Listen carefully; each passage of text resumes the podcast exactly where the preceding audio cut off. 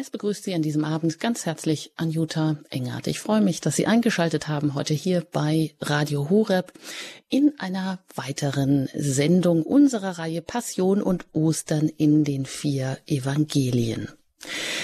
Ja, was wäre denn die Kunst ohne die wunderbaren Ostererzählungen, vor allem die aus dem Johannesevangelium? Sie wäre wahrscheinlich um viele Meisterwerke ärmer. Und was wäre unser Leben ohne die hoffnungsfrohe Osterbotschaft, dass uns hinter dieser Alltagswelt ewiges Leben in Liebesgemeinschaft erwartet?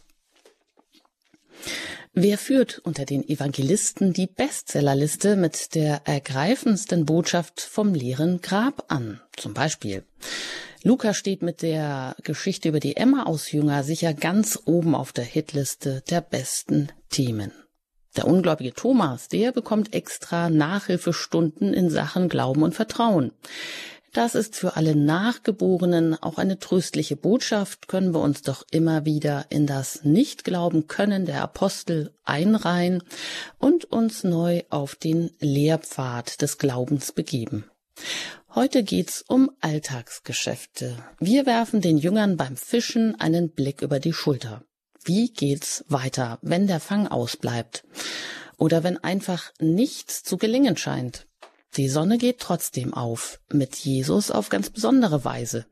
Er holt die Wankelmütigen immer wieder mit ins Boot. Und welche zauberhafte Atmosphäre muss über diesem Festmahl am Seeufer des Sees von Genezareth gelegen haben?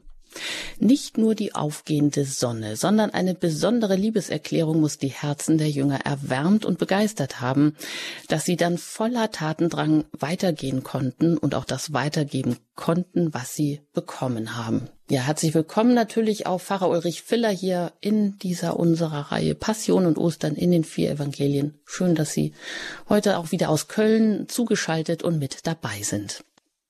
Hallo, guten Abend als Pfarrer von Köln, von einer Pfarrei in Köln und als Buchautor, der Sie gerne immer wieder zur Feder greifen, wenn Sie Zeit haben und alles äh, Mögliche, was Sie umtreibt, was Menschen heute umtreibt, auch dann zu Papier bringen, sei es über die äh, Suche nach den heiligen Engeln, den Secret Service des lieben Gottes, sei es über Perspektiven für eine Kirche von morgen mit dem Titel Revolution oder auch warum wir Superhelden sind. Ja, und die Jünger wollen das doch eigentlich auch immer sein. Heute begeben wir uns mal so mitten in die Situation der Apostel, die je, den Jesus ja schon mehrere Male begegnet ist und die auf sein Geheißen jetzt auch ähm, die sind am See von Tiberias oder am See Genezareth, also ein wunderschöner See und gehen eigentlich so ihren Alltagsgeschäften nach. Aber auch da gibt's heute, das läuft nicht alles glatt und ja, vorab vielleicht an Sie die Frage. Wir werden ja auch immer schnell wieder ostermüde oder ja, wir wissen eigentlich nicht so, äh, warum sollen wir uns jetzt auch wieder auf eine Bibelgeschichte einlassen? Bringt uns das was? Welche Lektion will Jesus den Jüngern denn hier heute erteilen? Oder vielleicht auch was Positives mit auf den Weg geben, wenn wir das Pferd so ein bisschen von hinten aufzäunen und später noch weiter genauer anschauen. Aber erstmal, ja, was gibt Jesus den Jüngern hier mit auf den Weg nach so einer erfolglosen, fanglosen Nacht? Das Geheimnis der Kirche und unseres Glaubens. So würde ich das mal zusammenfassen, was Jesus mitgibt hier im letzten Kapitel des Johannesevangeliums, das mich immer an ein Kaleidoskop erinnert. Ich weiß, als Kind hatte ich so ein Kaleidoskop, man, wie so ein kleines Fernglas sah das aus, man konnte reinschauen, sah dann äh, bunte Bilder, die sich, wenn man es gedreht hat, immer wieder verschoben haben und immer neue fantastische Farben und Formen angenommen haben. Und genauso finde ich in dieses Kapitel Johannes 21 die Erscheinung des Auferstandenen am See von Tiberias. Das ist so ein Mosaik aus bunten, wunderbaren Farben, Formen, Bildern. Es ist ein, ein Text, der voller Geheimnisse steckt, voller versteckter Botschaften ist, voller Indizien, voller Symbole, die man erschlüsseln kann. Es ist so für mich Das ist ja gerade der Text, den wir auch jetzt in diesen österlichen Wochen auch immer wieder im Gottesdienst hören als Evangelientext.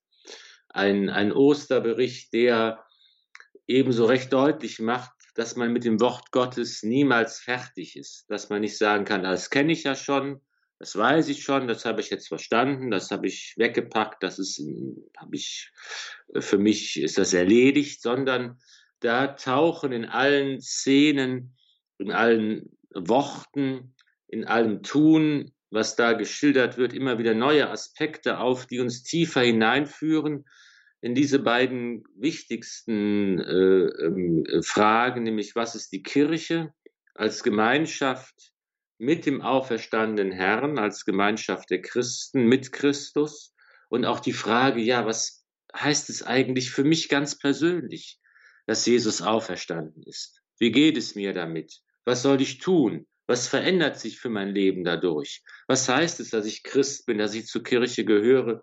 Was heißt es für mein konkretes Leben hier und heute? Auf all diese Fragen finden wir wunderbare und immer neue Antworten in diesem Text.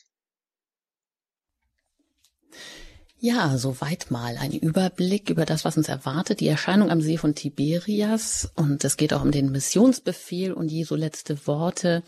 Drei Passagen, die wir uns ähm, heute wieder in dieser besonderen Weise anschauen, nämlich als Zusammenklang aller Evangelien sind natürlich nicht immer alle vertreten, aber Johannes vor allem ist hier heute auch mit vertreten. Und es geht natürlich auch um die Apostelgeschichte. Auch da werden wir was hören bei Matthäus und Markus auch. Ja, da sind sie ja doch fast alle wieder versammelt. Und sie haben uns diese Texte, Herr Pfarrer Filler, so fortlaufend zusammengestellt, dass wir eben einmal genau diese Zusammenschau haben und wie so etwas, ein, ein roter Faden, der uns auch durch das österliche Geschehen hier ähm, durchführt. Und bevor wir jetzt gleich starten, kommen noch ein paar Takte Musik und dann geht es los. Wir lesen erstmal, ja, wir schauen direkt rein in die Quelle, in die Bibel, in die verschiedenen Stellen und dann kommen wir darüber ins Gespräch.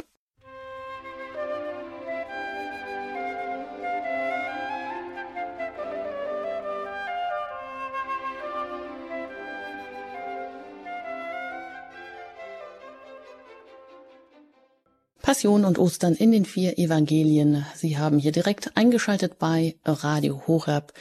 Mein Name ist Anjuta Engert. Ich bin gleich mit Pfarrer Ulrich Filler aus Köln im Gespräch über Bibelstellen über die Erscheinung Jesu am See von Tiberias. Das ist heute das Ostergeschehen, was uns weiter beschäftigt hier in dieser Sendereihe.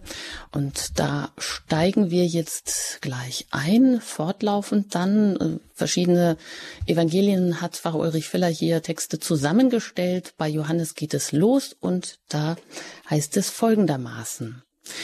Danach offenbarte sich Jesus den Jüngern noch einmal am See von Tiberias und er offenbarte sich in folgender Weise. Simon Petrus, Thomas, genannt Didymus, Nathanael aus Kana in Galiläa, die Söhne des Zebedäus und zwei andere von seinen Jüngern waren zusammen. Simon Petrus sagte zu ihnen, ich gehe fischen. Sie sagten zu ihm, wir kommen auch mit. Sie gingen hinaus und stiegen in das Boot.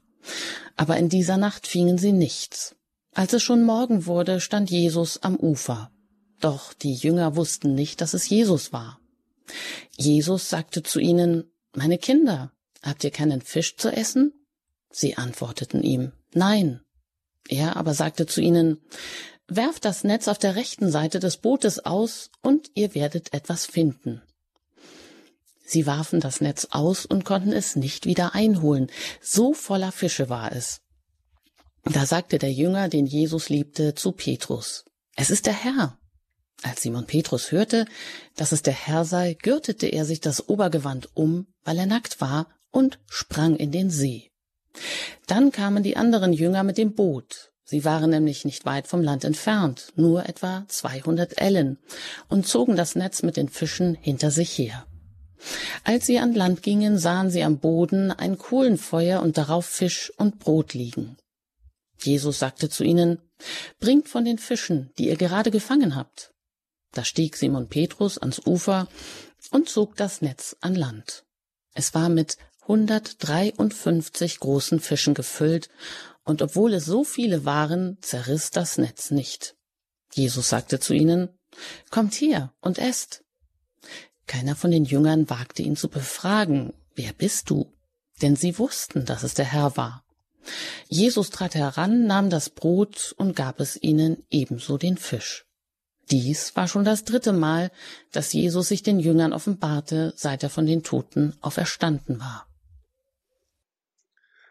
Als sie gegessen hatten, sagte Jesus zu Simon Petrus, Simon, Sohn des Johannes, liebst du mich mehr als diese? Er antwortete ihm, Ja, Herr, du weißt, dass ich dich liebe. Jesus sagte zu ihm, Weide meine Lämmer. Zum zweiten Mal fragte er ihn, Simon, Sohn des Johannes, liebst du mich? Er antwortete ihm, Ja, Herr, du weißt, dass ich dich liebe. Jesus sagte zu ihm, Weide meine Schafe.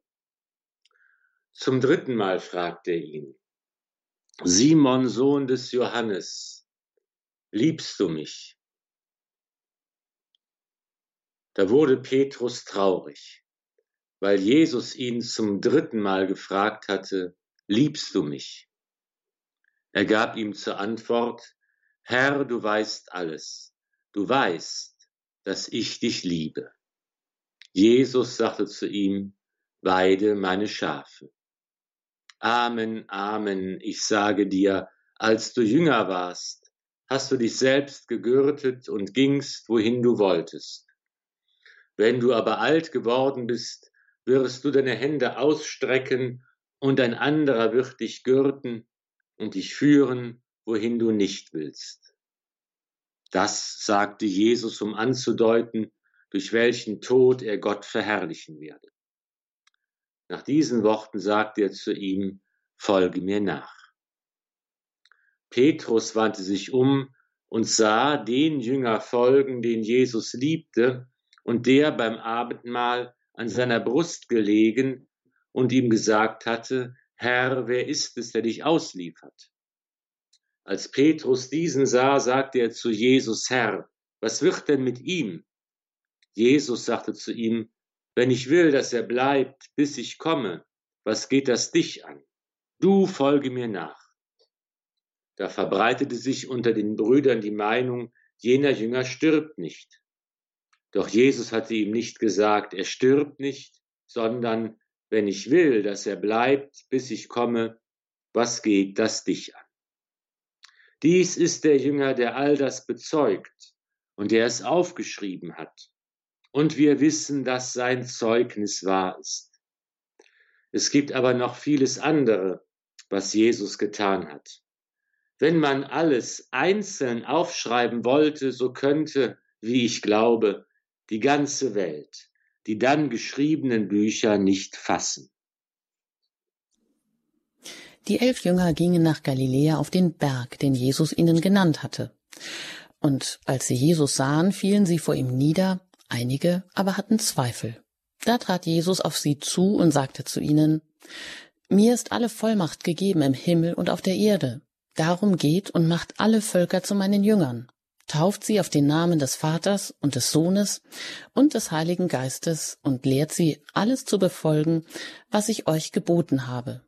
Und siehe, ich bin mit euch alle Tage bis zum Ende der Welt. Dann sagt er zu ihnen, Geht hinaus in die ganze Welt und verkündet das Evangelium der ganzen Schöpfung. Wer glaubt und sich taufen lässt, wird gerettet. Wer aber nicht glaubt, wird verurteilt werden. Und durch die, die zum Glauben gekommen sind, werden folgende Zeichen geschehen. In meinem Namen werden sie Dämonen austreiben. Sie werden in neuen Sprachen reden. Wenn sie Schlangen anfassen oder tödliches Gift trinken, wird es ihnen nicht schaden. Und die Kranken, denen sie die Hände auflegen, werden gesund werden. Beim gemeinsamen Mahl gebot er ihnen, Geht nicht weg von Jerusalem, sondern wartet auf die Verheißung des Vaters, die ihr von mir vernommen habt. Denn Johannes hat mit Wasser getauft, ihr aber werdet schon in wenigen Tagen mit dem Heiligen Geist getauft werden. Als sie nun beisammen waren, fragten sie ihn, Herr, stellst du in dieser Zeit das Reich für Israel wieder her? Er sagte zu ihnen, Euch steht es nicht zu, Zeiten und Fristen zu erfahren, die der Vater in seiner Macht festgesetzt hat. Aber ihr werdet Kraft empfangen, wenn der Heilige Geist auf euch herabkommen wird. Und ihr werdet meine Zeugen sein, in Jerusalem und in ganz Judäa und Samarien und bis an die Grenzen der Erde. Dann sagte er zu ihnen, das sind meine Worte, die ich zu euch gesprochen habe, als ich noch bei euch war. Alles muss in Erfüllung gehen, was im Gesetz des Mose, bei den Propheten und in den Psalmen über mich geschrieben steht. Darauf öffnete er ihren Sinn für das Verständnis der Schriften. Er sagte zu ihnen, so steht es geschrieben, der Christus wird leiden und am dritten Tag von den Toten auferstehen. Und in seinem Namen wird man allen Völkern Umkehr verkünden, damit ihre Sünden vergeben werden. Angefangen in Jerusalem seid ihr Zeugen dafür. Und siehe, ich werde die Verheißung meines Vaters auf euch herabsenden. Ihr aber bleibt in der Stadt, bis ihr mit der Kraft aus der Höhe erfüllt werdet. Ja, soweit die drei Textstellen oder Textstellen aus über die Erscheinung am See von Tiberias, über den Missionsbefehl und Jesu letzte Worte hier in der Sendereihe Passion und Ostern in den vier Evangelien. Bleiben Sie dran, lassen Sie das bei einer Musik noch nachklingen und gleich kommen wir darüber ins Gespräch über das, worum es hier im Einzelnen geht.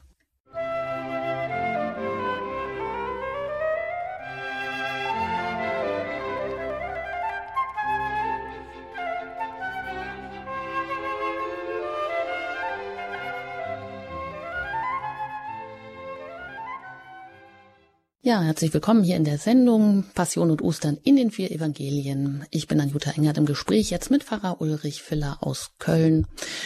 Und ja, da schauen wir doch gleich mal ähm, rein oder stellen wir uns das vor, wie das mit den Jüngern war am See von Tiberias. Ja, das ist ja eigentlich, ähm, was, was machen die Jünger? Die haben sich jetzt da, sind da hingegangen, haben die eigentlich jetzt so ein genaues Ziel oder sind Sie erstmal wieder nach Hause zurückgekehrt? Wissen Sie, wie es weitergeht? Also eines ist sicher, Sie, Sie gehen fischen. Also Sie gehen eigentlich ja Ihren Alltagsgeschäften nach. Genau, das ist eben jetzt so die Situation. Man kann sich das gut vorstellen, dass, dass eben so vielleicht eine gewisse Ratlosigkeit auch da ist. Jesus ist auferstanden, er ist, ist schon erschienen äh, ist etwas Wunderbares passiert. Aber wie das jetzt im konkreten Alltag nun weitergehen soll, ist den Aposteln noch nicht ganz klar.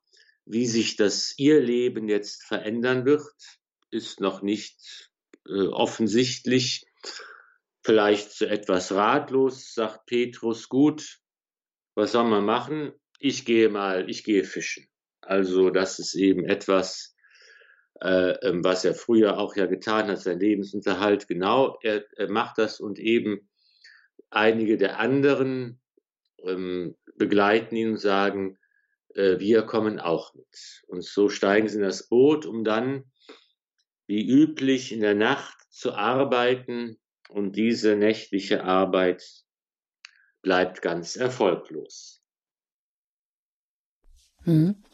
Und da erscheint ihnen Jesus gegen, gegen Morgen. Aber sie erkennen ihn erstmal nicht. Kann man sich vielleicht auch ganz gut vorstellen, dass man müde und erfolglos war. Diese ganze Nacht hat man so umsonst ähm, äh, sich abgeplagt. Das ist vielleicht eben auch diese Perspektivlosigkeit oder auch diese Fragen und Zweifel, hm, wie geht's denn weiter und nichts passiert oder erstmal so ja, eben die ganzen Zukunftssorgen. Vielleicht ähm, sind die Apostel oder die Jünger da auch ja so in Beschlag genommen, dass sie auch erstmal gar nicht aus ihr aus ihrer Denkweise so rauskommen. Interessant, dass Jesus ja auch oft im Morgengrauen erscheint. Also ja, man könnte sagen, mit Jesus geht die Sonne wieder auf oder er gibt wieder Hoffnung, Orientierung. Die aufgehende Sonne, im, im Osten aufgehende Sonne ist ja ein Bild für den auferstandenen Herrn. Deshalb haben die Christen von Anfang an Richtung Osten gebetet. Unsere Kirchen sind geostet. Der Altar steht also im Osten. Man wendet sich im Gebet in die Richtung der aufgehenden Sonne, das heißt in die Richtung des auferstandenen Christus, dessen Licht das Dunkel des Todes vertreibt. Und wenn wir, ich habe gesagt am Anfang, das ist eben so eine Stelle, die das Geheimnis der Kirche offenbart. Und hier kann man eigentlich, wenn man sehr kleinschrittig vorgeht, von Anfang an überall solche wunderbaren Bilder finden, was es eigentlich für uns bedeutet, zur Gemeinschaft der Kirche zu gehören. Das heißt nämlich einmal ganz konkret und ganz am, am, am Anfang, das bedeutet zunächst mal, dass man als Glaubender, als Christ nicht alleine ist, sondern dass es eine Sache der Gemeinschaft ist. Der christliche Glaube ist eine Sache der Gemeinschaft. Man kann das nicht ganz alleine und isoliert. Man würde gar nichts von Christus wissen und vom Glauben wissen, vom Evangelium wissen. Man ist auf die Gemeinschaft angewiesen, damit man etwas von dieser Botschaft erfährt. Man ist darauf angewiesen, auf die Gemeinschaft, damit man den Glauben auch leben kann und Christus begegnen kann. Man sitzt also sozusagen in einem Boot. Und das ist ja auch ein Bild, das wir häufiger im Evangelium sehen. Die Jünger sitzen im Boot und fahren auf den See sie fischen oder sie überqueren das, den See, um ans andere Ufer zu gelangen. Die Kirche ist die Gemeinschaft derer, die im Boot unterwegs sind, die zusammenarbeiten, die zusammenwirken. Das ist ja auch eben eine Sache, das Fischen, dass man gemeinsam mit großen Netzen viel besser erledigen kann als ganz alleine. Und dieses, wir kommen auch mit. Das ist für mich so ein Satz, der auch meine oder unsere persönliche Haltung sehr gut beschreibt, wie man zum Glauben kommt. Es ist ja eben nicht so, dass jeder so ein ganz persönliches, großartiges Glaubenserlebnis hatte, eine Bekehrungsvision hatte, dass Jesus mir erscheint und sagt, du sollst Christ werden, sondern viel häufiger ist es so, dass man eben einfach sagt, okay, ja, ich, ich komme auch mit, ich mache auch mal mit, ich gehe auch mit, ich steige auch mit ins Boot, ich packe mit an ähm, und bin einfach in der Gemeinschaft mit dabei und erlebe eben auch, dass unsere Arbeit, unser Tun, unser Bemühen auch mal keinen Erfolg hat, dass die Netze leer bleiben. Das ist ja eine Erfahrung, die wir gerade ähm, in, in, in der Kirche, in den Pfarrgemeinden, als Christen oft teilen. Ne? Das ist, ob das der Pastor ist, der sagt, meine Güte, die Kommunionkinder sind jetzt alle zum ersten Mal zur Kommunion gegangen, die kommen danach überhaupt gar nicht mehr. Das ist so eine Erfahrung der Frustration, der Erfolglosigkeit vielleicht oder Großeltern, die mir sagen, ach, meine Kinder und Enkelkinder haben gar nichts zu tun mit der Kirche, sie gehen gar nicht mehr zum Gottesdienst, die, die, die, das Urenkelchen soll gar nicht getauft werden, was haben wir nur falsch gemacht in unserer Erziehung, das sind vielleicht auch so Erfahrungen. Wir finden ganz häufig diese Erfahrung unserer Erfolglosigkeit. Und auch das gehört zur Kirche mit dazu. Genauso wie eben auch diese Begegnung mit dem Auferstandenen, der am Ufer steht, im Morgengrauen. Und da heißt es ganz lapidar, sie wussten nicht, dass es Jesus war. Das finde ich ist auch das, was unsere Verfasstheit kennzeichnet als Christen der Gemeinschaft der Kirche. Jesus ist da. Wir wissen es aber nicht. Dass es Jesus ist, wir können seine Gestalt nicht erkennen. Wir wissen, Jesus ist eigentlich da in der Gemeinschaft der Kirche, in ihren Sakramenten, aber wir erkennen ihn nicht. Wir, wir sehen ihn vielleicht, aber wir erkennen ihn nicht. Wir können ihn nicht identifizieren. Das ist auch so eine Erfahrung unseres Glaubens, die wir vielleicht auch alle irgendwo äh, aus eigenem Erleben nachvollziehen können. Hm, und hier ist es ja interessanterweise auch wieder ähm, Johannes, der dann Jesus als Ersten erkennt. Interessant ist, so wie Petrus, der dann immer so der Aktive ist, der Wortführer, der mal so forsch vorangeht. Aber es ist wieder Johannes, der, ja, der Herzensjünger, der Jesus erkennt. Und als er das dann auch ausspricht und Petrus das dann auch bewusst wird, denn es ist ja interessant, was jetzt hier passiert, so eine merkwürdige Szene. Petrus zieht sein Obergewand an und springt in den See. Warum tut er das? Ja, da müssen wir noch mal einen Schritt da, davor machen. Da passieren noch mehr spannende Sachen, nämlich dann also diese, diese Apostel zurückgekehrt oben mit leeren Händen erkennen Jesus nicht. Er ist für sie ein Fremder. Das wird ja ganz, wird ganz, ganz deutlich. Und der Fremde fragt sie, meine Kinder, habt ihr nicht einen Fisch zu essen? Und sie antworten, nein, sie haben nichts. Und dann sagt er zu ihnen, werft das Netz aus und ihr werdet was finden. Und immer noch erkennen sie ihn nicht. Und das ist ja auch interessant, dass sie also auf dieses Wort eines Fremden hin gegen ihre eigene Berufserfahrung, gegen den gesunden Menschenverstand machen sie das und dann äh, wird das, können sie das Netz gar nicht einholen, so voller Fische war es. Und ähm, das ist ja eine Parallel, eine Parallele. Man wird an den Anfang des Lukas-Evangeliums erinnert, im fünften Kapitel, als das Jesus anfängt, in der Öffentlichkeit zu wirken und die ersten Jünger beruft. Da ist ja auch der wunderbare Fischfang geschildert. Da ähm, sind die Jünger am Ufer, sie waschen ihre Netze und äh, da ist auch Simon dabei und Jesus ist ja in dem, in dem Boot, das dem Simon gehört er lehrt das Volk, das am Ufer steht, vom Boot aus. Und dann sagt er zu Simon, fahr hinaus, wo es tief ist und wirf das Netz aus zum Fang. Und da sagt auch Simon, wir, wir haben die ganze Nacht gearbeitet und nichts gefangen. Auch da ist also die nächtliche Arbeit wahr, umsonst. Aber da sagt Simon, wenn du es sagst, auf dein Wort, dann werfe ich das Netz aus und auch da können sie das Netz nicht einholen so voller Fische war es, das Netz droht zu zerreißen. Und dasselbe passiert hier. Es ist ja also eine ganz ins, Augen, ins Auge fallende Parallele. Und auch hier ist es so, dass die Jünger noch nicht erkannt haben, es ist der auferstandene Herr. Erst als jetzt dieses Phänomen eintritt, dass dieses volle Netz da nicht eingeholt werden kann, da verändert sich etwas, nämlich wie Sie gesagt haben, Johannes erkennt irgendwie, es ist Jesus.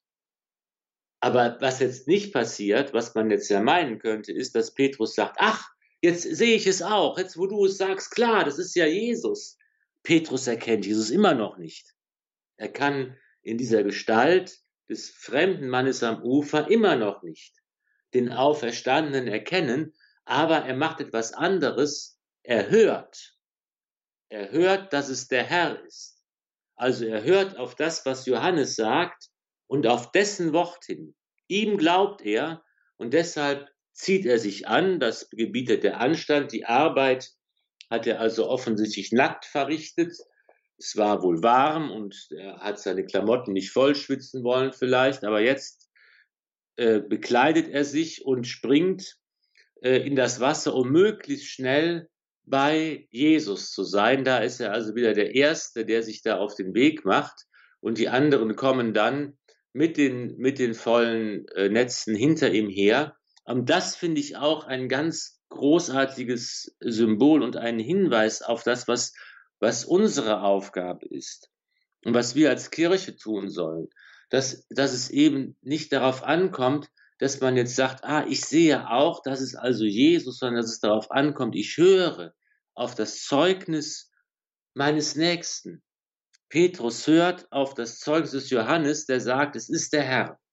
Und daraufhin macht er sich auf den Weg, um dann irgendwann auch selbst genau zu erkennen, es ist tatsächlich der Auferstandene. Und das ist so etwas, was wir als Kirche, wir sollen uns gegenseitig Mut machen. Ja, wir sollen uns gegenseitig dieses Wort sagen, es ist der Herr. Ich muss nicht alleine glauben. Ich habe andere, die mit mir glauben, von deren Glauben ich mitgetragen werde. Andere, die vielleicht besser erkennen können, dass der Auferstandene gegenwärtig ist in seiner Kirche und die mir dieses Glaubenszeugnis geben die sagen, ja, Jesus ist da, ich habe ihn erfahren, er hat mir die Sünden vergeben in der Beichte, er ist da in der Eucharistie, er ist da in der Taufe, er ist da in der Gemeinschaft, er ist da, wenn ich als Christ großartige Dinge tue und, und voller Hingabe lebe. Das war, das ist in meiner Jesus-Freundschaft und daraus, davon wird mein eigener Glaube inspiriert und dadurch bekomme ich Mut und dadurch kann ich auch mich auf den Weg machen, Jesus entgegen. Das ist notwendig, das Zeugnis des anderen. Und das ist unsere Aufgabe, darauf zu hören, aber eben auch selbst dieses frohmachende und mutmachende Wort zu sagen. Es ist der Herr, uns gegenseitig zu ermutigen, auszusteigen aus dem und auf Jesus zuzugehen. Das ist eben auch äh, so die Aufgabe der Kirche, dass wir uns eben im Glauben gegenseitig mittragen, finde ich hier in dieser Szene ganz großartig äh, äh eingefangen. Hm. Also wenn wir das auf uns selber beziehen, dann kann eben auch dieses unser Leben als Christen nur gelingen, wenn wir uns auch ja gegenseitig Mut machen, wenn wir Christen in der Gemeinschaft leben und wenn wir uns immer wieder neu wahrscheinlich auch nach seinem Wort ausrichten oder nach dem, was er uns aufträgt, was natürlich dann nicht immer so einfach zu erfahren ist dann im Leben. Ähm, wenn wir jetzt weiter gucken, wie es hier weitergeht, äh, dann kommt ja jetzt auch diese Szene, wo Jesus Petrus ja nochmal ganz explizit fragt, ob er ihn liebt und das dreimal tut. Da denkt man natürlich eben auch gleich an diese Szene, ähm, als Jesus gegeißelt wurde und Petrus Jesus dreimal verleugnet, als der Hahn gekräht hat. Und man fragt sich an dieser Stelle wahrscheinlich auch, ob das eigentlich schon wieder in Ordnung gekommen ist, äh, diese Verleugnung, oder ob das jetzt hier so ein Anknüpfen ist, nochmal auch an diese, ja, es war ja dann schon auch eine Beschämung oder eine Demüt Demütigung für Petrus. Wie kann man das jetzt hier so anfügen, diese Szene? Ja, man kann genau diese, äh, diesen Osterbericht äh, vergleichen mit der Passionsgeschichte. Da gibt es ja verschiedene Anknüpfungspunkte, die dazu einladen. Es ist einmal die dreimalige Frage, hast, liebst du mich? Da haben sie gesagt, das entspricht eben der dreimaligen Verleugnung. Aber auch schon vorher, als sie an Land kommen, sehen sie, dass Jesus ein Kohlenfeuer äh, hat. Und das ist natürlich auch die Parallele zu dem Kohlenfeuer in dem Hof, wo Petrus wartet, während man Jesus verhört. Da ist ja auch ein Kohlenfeuer, wo man sich wärmen kann.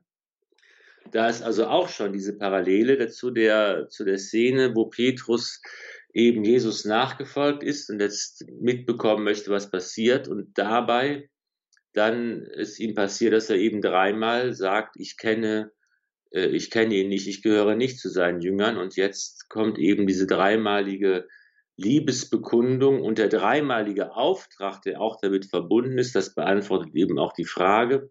Das ist ja auch eine der Evangelienstellen, die uns zeigen, dass eben der Petrus als der erste Papst, als der Leiter der Kirche, als der Stellvertreter Jesu Christi, als, als Papst eben auch diesen besonderen Auftrag hat, die Kirche zu führen und zu leiten. Weide meine Lämmer, weide meine Schafe. Dieser Auftrag wird hier auch ähm, von, von Jesus damit, damit verbunden.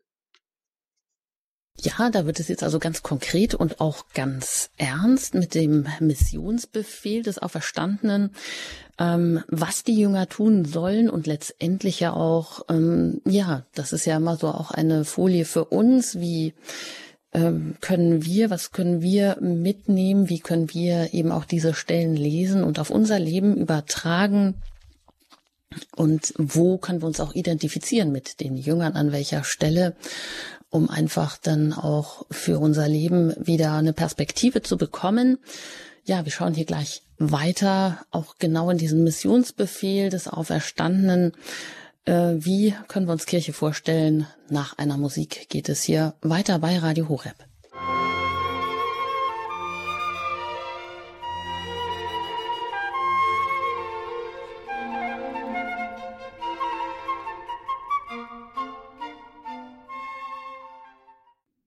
Bin im Gespräch mit Pfarrer Ulrich Füller hier in der Sendereihe Passion und Ostern in den vier Evangelien.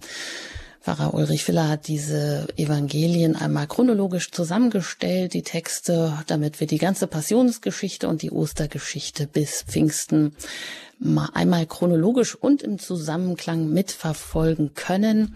Und wir waren oder sind am See von Tiberias, wo Jesus den Jüngern zum dritten Mal begegnet und wo, wie Sie sagen, Herr Pfarrer Filler, bei Johannes ja auch so ganz viele kleine Details wie ein Mosaik oder wie ein Kaleidoskop sich zusammenfügen um diese ganze Frage herum ja, was ist Kirche, die so hier ihren Ausgang nimmt als Gemeinschaft mit den, dem Auferstandenen? Und was heißt das für unser persönliches Leben auch? Ja, hat Johannes wir auch so einen besonderen Blick hinter die Kulisse, dass er das nochmal so aus einer ganz anderen Perspektive immer aufnimmt, wie Sie sagen, kleinschrittig oder mit vielen versteckten Symbolen auch? Ja, er beschreibt es eben aus einer ähm, wie Sie sagen, aus einer anderen, größeren Perspektive heraus, aus einer anderen, man könnte auch sagen, theologischen Perspektive heraus, wo diese ganzen äh, Sachen sich dann wunderbar zusammenfügen und wo auch dann zum Beispiel die anderen Stellen, die wir noch gelesen haben über den Missionsbefehl des Auferstandenen, wo das alles im Grunde genommen hier schon enthalten ist. Ja, das ist eben, das zeigt alle, dass alle wichtigen Elemente der Kirche werden hier schon angedeutet dass zum Beispiel die, ähm, der eine Auftrag des Herrn lautet, bringt von den Fischen, die ihr gerade gefangen habt, dann wird das Netz an Land gezogen. 153 Fische sind darin. Das hat man verschiedentlich versucht, symbolisch zu deuten. Was bedeutet diese Zahl? Ist es vielleicht die Zahl der Völker auf der Erde als ein, ein, eine symbolische Zahl für die Vielzahl der Völker, zu denen die Kirche gesandt ist? Man kann auch sagen, es ist vielleicht auch einfach der Tatsache geschuldet, dass eben die Fischer damals ganz automatisch ihren Fang gezählt haben, aus dem einfachen Grund, weil sie Steuern bezahlen mussten für die Fische, die sie aus dem See gezogen haben. Und deshalb ist, wird hier auch einfach so eine alltägliche ähm, Einbettung des Handelns der Jünger deutlich, dass es eben auch hier darum geht, man hat gefischt, man muss auch für den Fang, der muss versteuert werden, deshalb wird gezählt, wie viele Fische da im Netz gelandet sind. Und dann die zweite Aufforderung des Herrn kommt her und esst.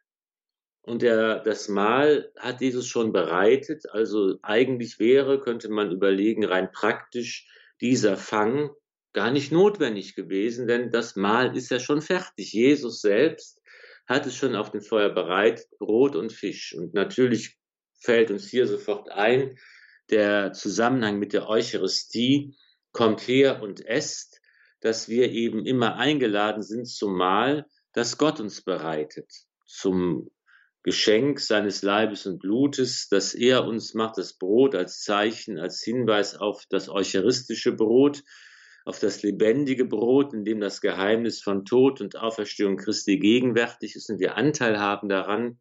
Der Fisch ist natürlich das Zeichen für Christus schlechthin, das erste Symbol, das die Christen gefunden haben. Christus, der Fisch, die, das griechische Wort Ichthys für Fisch, diese Anfangsbuchstaben kann man ja lesen als Code sozusagen für Jesus, der Sohn Gottes, der Erlöser, der Heiland. Und ähm, auch hier wird eben deutlich, es ist eben ein Zusammenwirken von Gott und Mensch, was die Kirche ausmacht. Notwendig ist, dass die Apostel bereit sind, auf Jesus zu hören, manchmal auch ohne ihn genau zu erkennen und zu identifizieren als Auferstandenen, auf sein Wort hin das Netz auszuwerfen, die Fische an Land zu ziehen, den Fang zu bringen, selbst mitzutun, selbst etwas beizutragen und dann dass Gott eben unser Handeln, unser Engagement brauchen will, aber trotzdem das eigentliche Selbst tut, dass er selbst handelt, dass er uns einlädt, zumal, dass er sagt, kommt her und, und esst und dass das eigentlich dieses Geheimnis der Kirche ausmacht, dass Gott und Mensch hier zusammenwirken, dass Gott uns, unseren Glauben, unsere Hingabe, unsere Liebe braucht, um durch uns in dieser Welt gegenwärtig zu sein. Daraus entsteht dann dieses, ähm, dieses, dieses Geheimnis der Sendung, Das ist ja auch eines dieser österlichen Worte des Herrn. Wie mich der Vater gesandt hat, so sende ich euch. Wie mich der Vater geliebt hat, so liebe ich euch, ist eines der Worte des Herrn vor der Passion. Und das wird ergänzt. Liebe und Sendung sind die beiden Seiten derselben Medaille. Wie mich der Vater gesandt hat, so sende ich euch. Das wird auch hier in der Berufung, der besonderen Berufung des Simon Petrus deutlich, aber eben auch in der Berufung der anderen Jünger. Das wird ja am Ende nochmal eine Stelle, die wir nicht auf dem Gottesdienst hören, von Johannes genau notiert, dass es eben auch darum geht, ja Moment, was ist denn mit dem, mit dem anderen, äh, wie, was ist denn dessen Schicksal und, und was passiert denn mit dem Johannes und dann wird gesagt, pass mal auf, das ist gar nicht so entscheidend, weil deine Neugierde soll nicht befriedigt werden hier, du sollst mir nachfolgen. Schaue auf dich, auf deinen Auftrag, auf deine Berufung und folge mir nach und äh, mach dir keine Gedanken und keine Sorgen, was mit den anderen ist. Jeder wird auf seinem Weg, dem ich ihm weise, mir nachfolgen und meinen Auftrag erfüllen.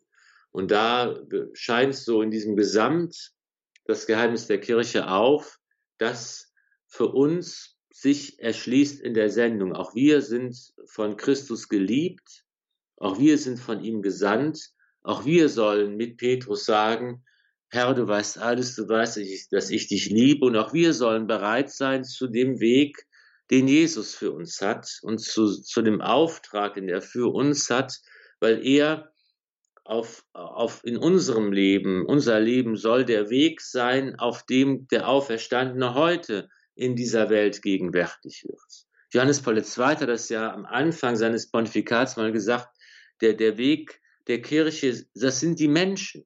Das ist der Weg Gottes, wie er in diese Welt kommen wird, durch jeden einzelnen von uns. Jeder von uns ist unverzichtbar und ist ein eigenes Tor sozusagen, durch das Gott in diese Welt kommen will, nicht ohne uns, sondern mit uns. Und er braucht unseren Glauben, unsere Liebe, unsere Hoffnung. Er braucht unseren Leib, unseren Mund, unser Herz, unsere Hände, um in dieser Welt gegenwärtig zu sein. Das ist unsere Sendung, unser Auftrag als Kirche. Hm, das ist eigentlich ein großer Auftrag. Und äh, da ist es vielleicht auch nochmal interessant zu schauen, ja, Mission, wie kann das gehen? Wie verstehen die Jünger das? Wie können wir das verstehen, diesen Missionsauftrag des Auferstandenen, da wo die Apostel auf einen Berg gehen in Galiläa, hm, den Jesus ihnen vorher auch schon genannt hatte, wo er ihnen wieder erscheint und wo es natürlich auch wieder einige gibt, die es bezweifeln. Vielleicht ist ja auch das diese ganz tröstliche Botschaft, dass das den Jüngern ja auch ständig und immer wieder passiert, so wie uns das vielleicht auch immer wieder passiert.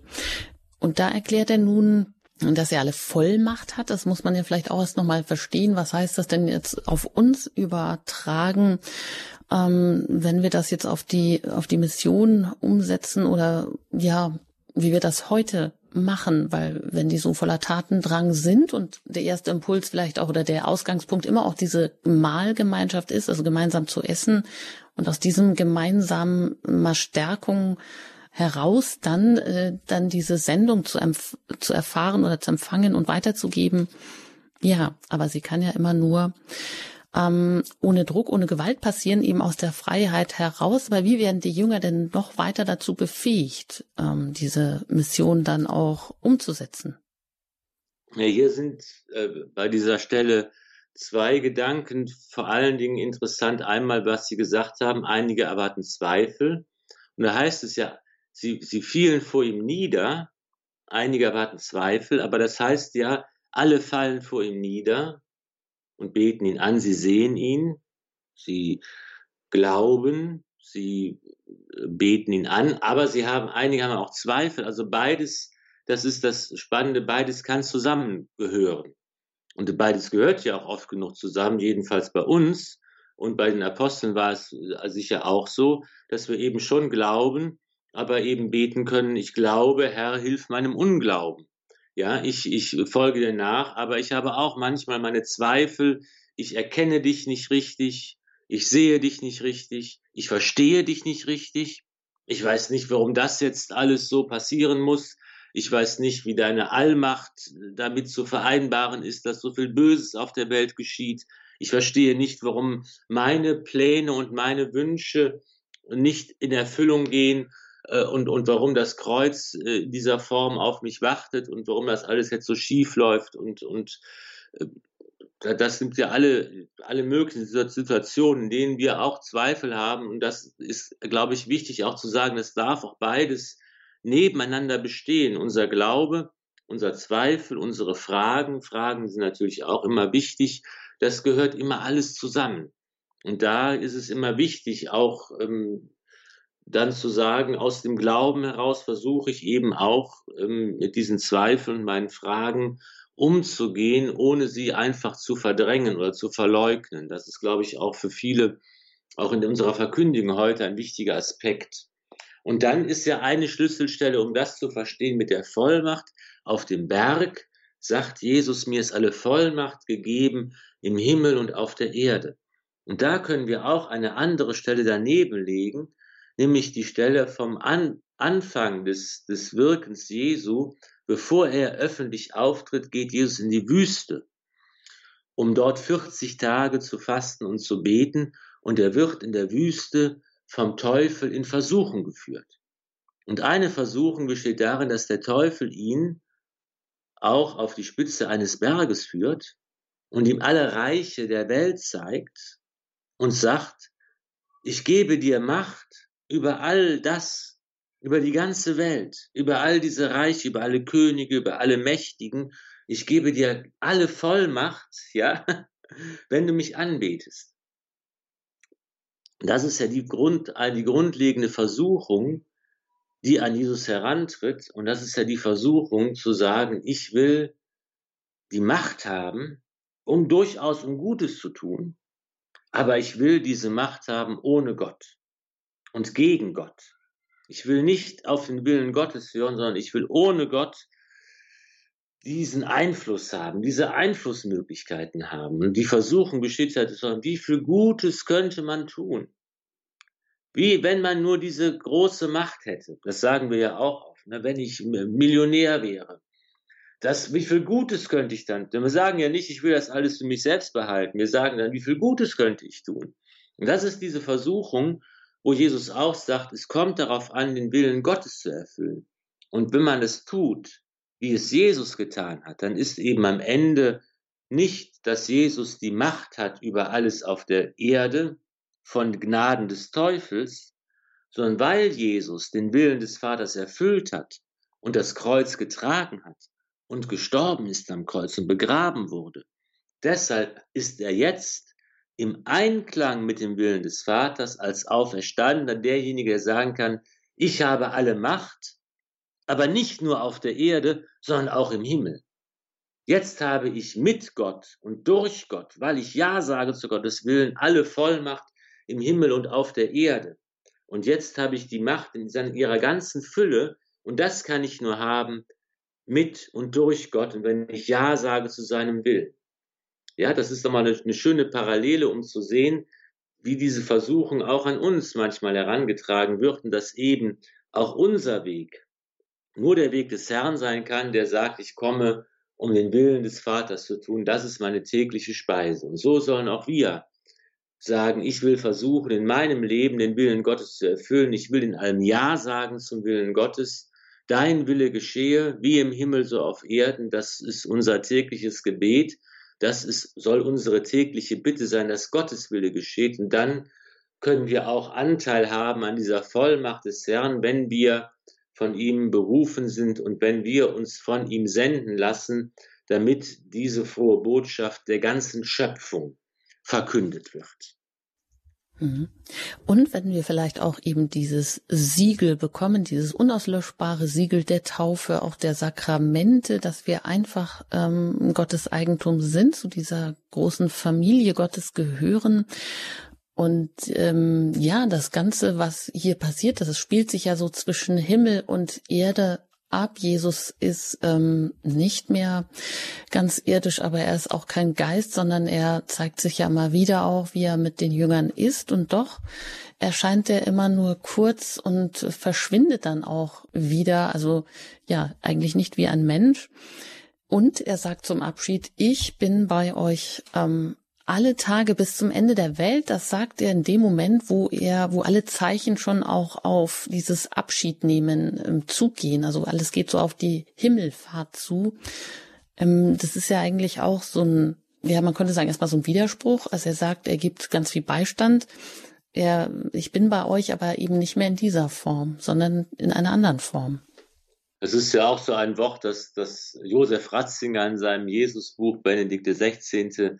So schön betrachtet hat, dass eben, sagt der Papst, dieses Weggehen Jesu von den Seinen in der Himmelfahrt, in der, eigentlich schon in der Auferstehung, dass man ihn nicht festhalten kann, dass er nicht das normale Leben fortsetzt, weil er eben auch als Mensch, als richtiger, ganzer, neuer, auferstandener Mensch bereits ganz in die Wirklichkeit Gottes hineingehört, dass er also in diesem Weggehen des Herrn, in der Auferstehung und Himmelfahrt, dass das zugleich ein, ein neues Hinkommen bedeutet. Dass also Himmelfahrt nicht bedeutet und Auferstehung und Himmelfahrt nicht bedeutet, Jesus geht weg von uns und er ist nicht mehr da, er entfernt sich von uns, sondern dieses beim Vater sein, bei Gott sein, dieses in die neue Wirklichkeit Gottes gehören des Auferstandenen, das heißt zugleich, dass er bei uns ist auf eine neue Weise und auf eine neue Form, dass er uns nahe ist, dass er uns gegenwärtig ist auf eine andere Weise. Und da kommen wir zum Anfang zurück, das ist das Geheimnis der Kirche. Da geht, darum geht es in der Kirche, dass Jesus, der Auferstandene, bei uns ist uns nahe ist, uns gegenwärtig ist, berührbar ist, in konkreten Zeichen, die man sehen kann, die man anfassen kann, die man hören kann, in Sakramenten der Kirche.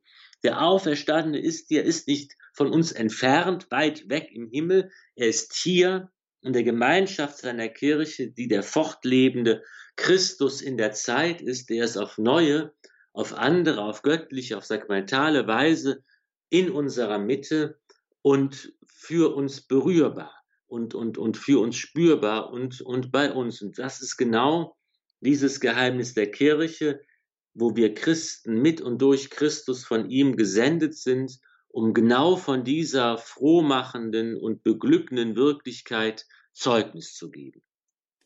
Dann würde ich Sie, Herr Pfarrer Filler, noch zum Abschluss darum bitten, dass Sie uns doch noch so ein bisschen Proviant mitgeben auf dem Weg, der uns vielleicht auch immer wieder schwer wird, dieses Geheimnis der Kirche zu erfassen, da wo wir Jesus, äh, Jesus zwar da ist, eben in ganz konkreten Zeichen auch bei uns ist, wir das aber so oft eben auch gar nicht erkennen, sei es in den Sakramenten oder sei es auch in anderen Menschen, die uns begegnen. Ja, dass wir einfach dann neu ähm, unsere Augen neu geöffnet werden, wir immer wieder neu mit Osteraugen auch ähm, den Weg vor uns erleuchten können. Sehr gerne. Allmächtiger, ewiger Gott, dein Sohn ist in seiner Auferstehung und Himmelfahrt der Kirche vorausgegangen als der gute Hirt. Geleite auch uns, seine Herde, für die er sein Leben dahingab, aus aller Not zur ewigen Freude durch ihn, Christus, unseren Herrn.